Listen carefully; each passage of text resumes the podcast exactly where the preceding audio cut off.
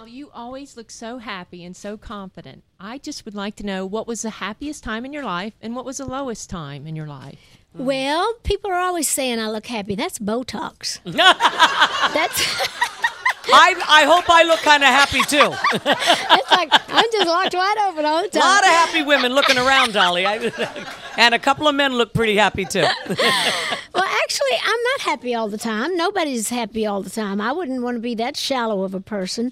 I live with my feelings on my skin because I'm a songwriter. I have to feel everything, and I hurt a lot sometimes. But I was born with a happy heart and with a good attitude. So I try to make things right. If I wake up in the morning, things are not going right, I do everything I can all that day to try to make it better if I can.